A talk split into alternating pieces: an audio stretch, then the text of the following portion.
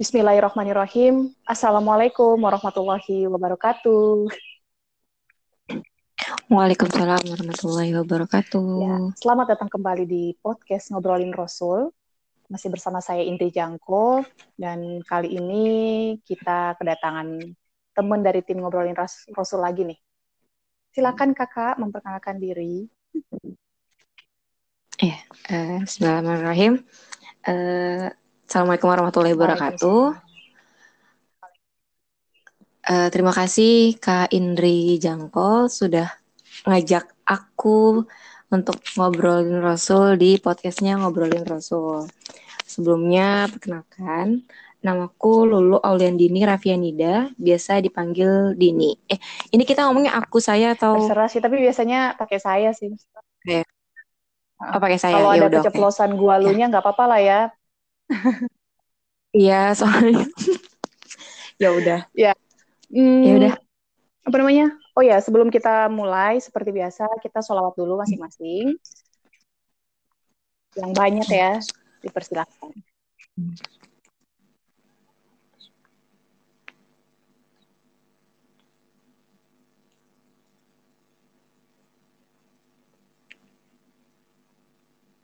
Allahumma sholli ala Muhammad wa ala ali Muhammad. Nah, kita mau ini nih. Uh, di episode sebelumnya kita udah ngomongin soal wahyu pertama, uh, masa awal kenabian, terus dukungan Khadijah itu kayak gimana, itu udah dibahas di uh, podcast sebelumnya. Nah, di kali uh, di episode kali ini kita mau bahas tentang uh, wahyu terputus dan cara-cara wahyu itu diturunkan tuh gimana sih gitu. Gimana Din? gimana apanya nih? Oh, Wahyu tersebut saya. Aku aku baca uh, di beberapa sumber nggak beberapa sih, cuma dua sih yang aku tahu. Di sumber yang pertama aku baca itu dibilang uh, bilangnya uh, masa terputus Wahyu itu hanya 10 hari. Sedangkan di sumber yang kedua aku baca masa Wahyu masa terputusnya Wahyu itu selama enam bulan. Hmm. Yang kedua ini aku baca di buku The Great Story of Muhammad. Hmm. Jadi kita mau ambil yang mana nih? Ya, uh, di buku uh, bukunya Mubarak Furi sebenarnya ada penjelasan juga bahwa ada pendapat wahyu terputus tuh sempat 3 sampai empat tahun gitu. Tapi di buku itu Mubarak Furi menganulir sendiri bahwa ini enggak uh, tidak tepat gitu. Jadi kita ambil yang enam bulan aja ya. Jadi dari berbagai sumber ini, oh, ya.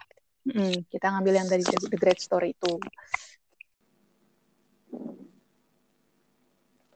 Ya, uh, tadi kan uh, pas Rasulullah nggak dapat wahyu tuh, perasaan Rasulullah tuh Rasulullah tuh merasakan berduka yang sangat dalam ya, terus uh, merasa gunda, gelisah sampai akhirnya sampai akhirnya apa yang beliau rasakan itu diekspresikan uh, oleh beliau dengan pergi ke Gua Hiro. Dan uh, saat pergi ke Gua Hiro tuh uh, Jibril turun menampakkan dirinya terus berkata wahai Muhammad sungguhnya engkau adalah utusan Allah. Dan hal itu dilakukan uh, Rasulullah berkali-kali uh, ketika beliau balik ke rumah tenang tapi terus uh, wahyunya tidak turun lagi beliau melakukan itu lagi ke Gua Hiro dan Jibril menampakkan dirinya menampakkan dirinya lagi dan berkata hal yang sama dan itu berulang-ulang sampai kemudian turun wahyu yang kedua. Kata aku juga pernah baca hmm. sih katanya uh, terputusnya wahyu selama beberapa waktu itu tuh uh, maksudnya adalah agar uh, Rasulullah tuh uh, rasa takut yang beliau rasakan waktu menerima wahyu yang pertama itu hilang dulu gitu, pudar. Terus uh, semangat dan kerinduannya Rasulullah itu muncul lagi, baru uh, wahyunya turun. Gitu sih aku baca di sumber yang lain.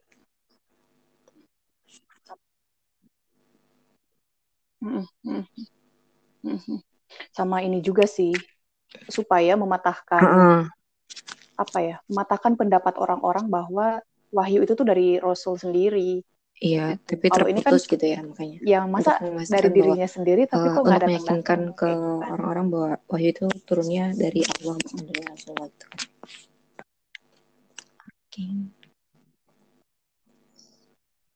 Uh, nah, uh, wahyu terputus itu, uh -uh. terus habis itu kan uh, wahyu kedua turun ya akhirnya. Mm -hmm. Setelah yang dari berbagai sumber itu yang uh, setelah enam bulan wahyu ter wahyu turun, terus uh, ada perbedaan lagi juga sih soal sebenarnya soal iya. sur, uh, surat apa yang ayat apa yang diturunkan kedua kayak gitu karena gue pernah uh, saya pernah baca soal uh, sebelum al mudasir itu ada ayat yang turun yang soal uh, apa namanya untuk menghibur Nabi Muhammad gitu.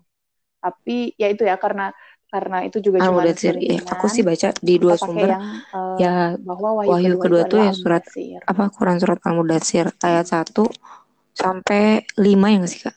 Kalau nggak salah. Mm -mm. Iya betul. Mm -hmm. Terus habis itu di situ Rasulullah tuh orang yang berselimut kan ini ya, uh, itu kan tentang orang yang berselimut ya kalau Al Mudasir tuh. Betul. Nah, iya. Sama kejadiannya juga sama kayak yang pertama, sama beliau Khadijah. pulang takut ya. Uh, terus habis itu minta diselimutin sama Khadijah. Mm -hmm. Tapi pas itu tuh uh, Habis itu beliau tuh bilang ke Khadijah bahwa uh, masa beristirahat telah selesai karena mm, karena emang sudah disuruh untuk menyerukan dakwah gitu. Uh, ini ini sambil nyontek. enggak. Ini mau iya, kita ya, nah setelah itu juga enggak ayat per ayat atau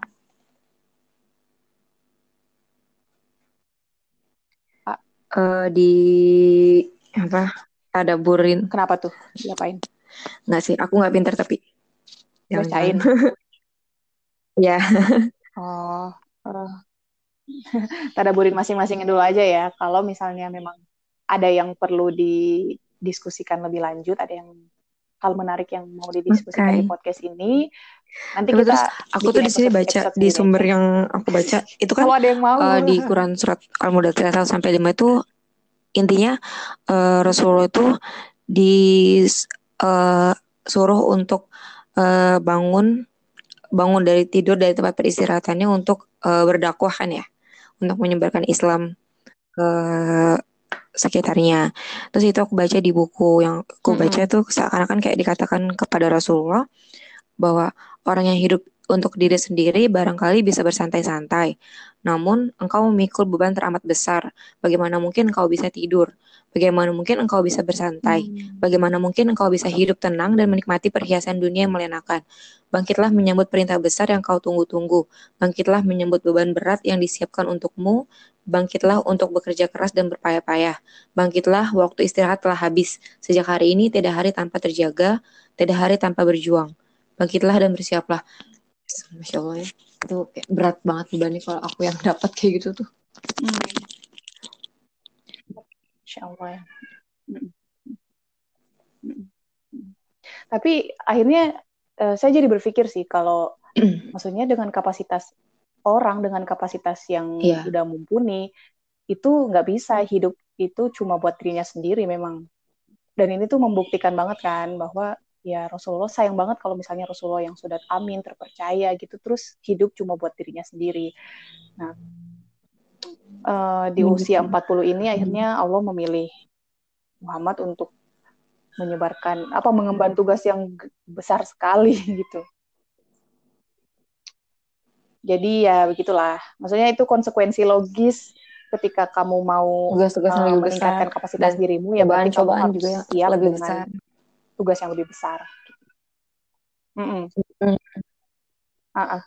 betul jangan terima mau cuma mau tenar aja atau cuma mau jadi influencer tapi nggak mau iya. terima resikonya kayak gitu sih betul betul betul betul, betul. nah tuh nah uh, mungkin di episode ini kita nggak akan lama ya uh, tap, dan apa Insya Allah di bulan Ramadan ini kita rekamnya di tanggal 3 Ramadan. Tiga, kita Amin, uh, rencananya mau per tiga hari sekali. Doakan space koma ya. Uh, uh, jadi intensitasnya kita naikkan ketika di Ramadan ini gitu. Mumpung lagi work from home juga dan uh, bisa banyak waktulah kita untuk uh, apa bikin konten untuk di podcast ini, terus di Instagram juga di ngobrolin Rasul juga banyak update-nya tuh. Ikutin kuisnya aja juga. Gitu. Nah, uh, yeah. hal lain yang akan kita sampaikan di sini yaitu cara wahyu Aku juga ya Din ya. sumber nih. Kalau dari sumber hmm. yang pertama. Gimana Din? Uh, disebutin satu-satu ya berarti ya. Hmm. Uh, di, di sumber yang pertama itu. Iya boleh. Uh, Dijelasin lewat aja. mimpi. Ini uh, apa? Uh, tingkatan itu eh apa? Lewat mimpi itu merupakan awal turunnya wahyu kepada Rasul. Lalu yang Wahyu datang dengan cara ditanamkan dalam benak dan hati oleh malaikat tanpa beliau hmm. melihatnya. Uh, Rasulullah juga Rasulullah pernah bersabda, malaikat Jibril meniupkan ke dalam hatiku bahwa suatu jiwa tidak akan meninggal sampai rezekinya habis. Maka takutlah kalian kepada Allah dan carilah rezeki dengan cara yang baik. Jangan sampai turunnya rezekimu yang agak melam, yang agak lambat menjadikan engkau mencarinya dengan cara bermaksiat kepada Allah. Karena apa pun milik Allah tidak bisa diperoleh kecuali dengan taat kepadanya. Lalu yang ketiga, hmm. malaikat um, cara dengan malaikat menampakkan diri dari uh, dalam wujud seorang laki-laki, lalu bicara kepada Rasulullah sampai beliau hafal semua perkataannya. Turun, nah turun wahyunya dengan cara yang seperti ini beberapa kali disaksikan oleh para sahabat Rasulullah. Terus yang hmm. keempat, wahyu datang uh, menyerupai bunyi lonceng. Wahyu yang datang dengan cara seperti itu adalah wahyu yang paling berat yang dirasakan oleh uh, Rasulullah. Malaikat datang menyertai wahyu itu sampai kening beliau bermandi peluh uh, dengan meskipun hawanya itu sangat dingin gitu ya. Jadi kayak beliau berkeringat meskipun hawanya dingin. Jika saat itu beliau sedang berkendara, hewan tunggangannya langsung berlutut. Pernah suatu kali wahyu tersebut turun seperti dengan cara yang seperti itu ketika pipi beliau bersandar pada pipi Zaid bin Sabit. Zaid merasa berat dibuatnya seakan-akan nyaris remuk uh, tulang pipinya. Lalu yang kelima, malaikat menampakkan diri dalam wujud aslinya, menurunkan wahyu ya sesuai kehendak Allah. Nah, dua kali cara ini turun, eh wahyu itu turun dengan cara yang tersebut. Lalu yang keenam, uh, Allah sendiri yang langsung mewahyukannya saat Rasulullah berada di atas langit pada malam Mi'raj, yaitu uh, itu apa? Wahyu perintah sholat ya. Lalu yang kedua, uh, sumber yang kedua ada hampir sama sih sebenarnya. Ya, yang lima waktu. Perintah lima waktu ya.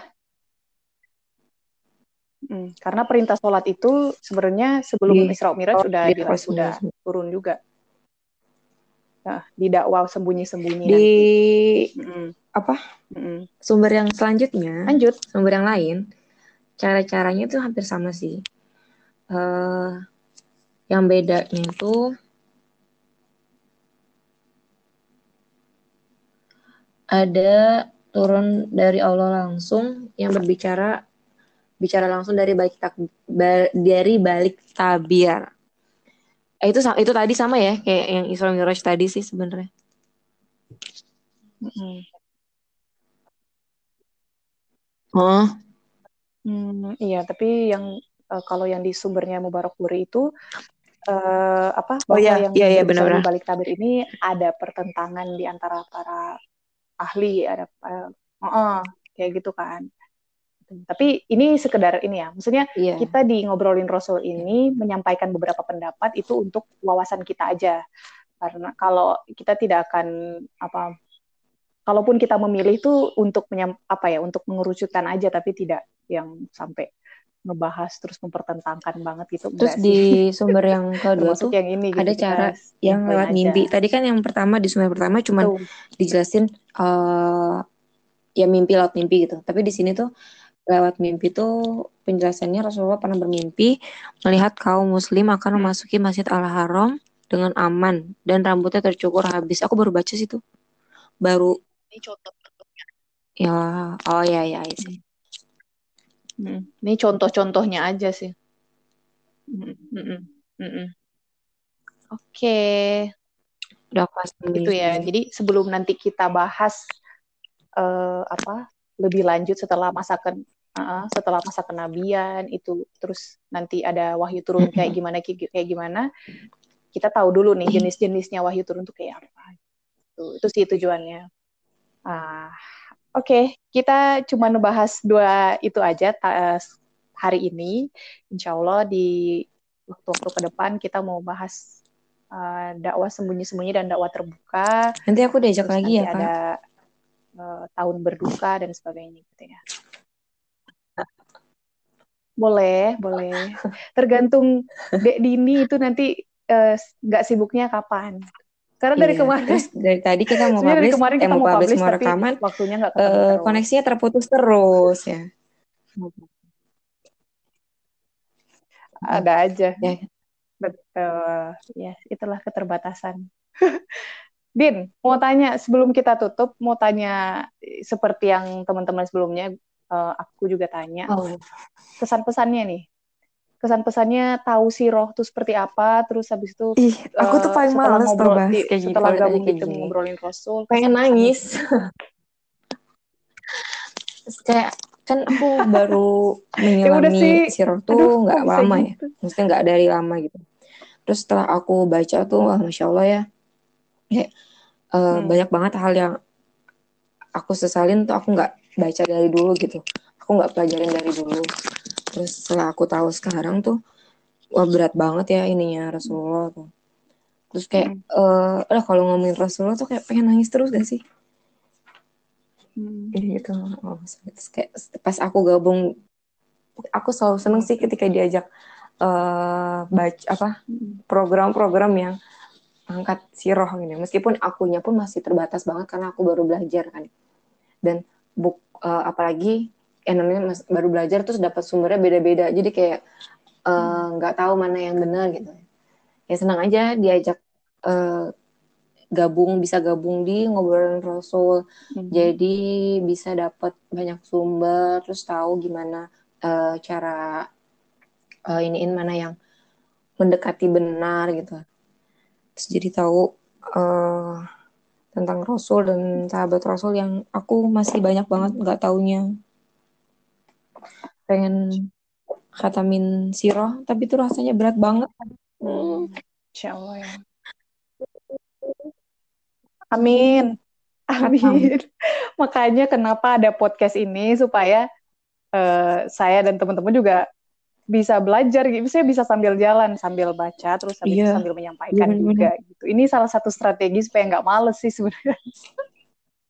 Tapi ternyata terputus-putus juga. Februari, Kemarin Februari. Aku terakhir, terakhir mendengar Februari. Rekaman tuh bulan apa ya?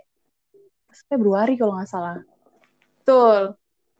Nah itu, jadi kayak masya Allah, hmm, apa? Emang tantangan berat juga sih untuk iya. menghatamkan ini gitu karena masih fluktuatif. ya, mm, ya semoga inilah, semoga kita Amin. masih di apa ya diberi kesempatan untuk menghatamkan sirah ini juga membagikan ke teman-teman juga ya. Iya, makasih banyak. Baiklah. Makasih banyak juga. Makasih banyak Din udah mau bergabung di episode ini. Semoga Amin. Uh, Dengan sangat senang hati kalau diajak lagi. Bisa gabung lagi di episode-episode selanjutnya. Jadi jadi mau nggak mau ya kita harus baca gitu ya. Terus harus cari tahu. kan jadi dia tahu terus jadi penasaran gitu. Betul, betul. Uh, sama aku juga. Uh. Hmm. Aku juga akhirnya karena apa ngajak collab orang. Iya, bener. Jadi kita harus baca oh, buat catatan emang harus prepare dulu nih sebelum bener, kasih tahu. Nyampe-nyampe juga.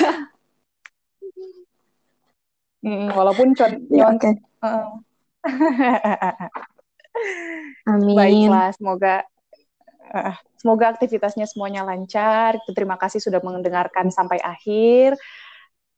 Uh, saya tutup ya. Kita pamit undur diri dari ruang dengar Anda sekalian. Sampai jumpa di episode selanjutnya.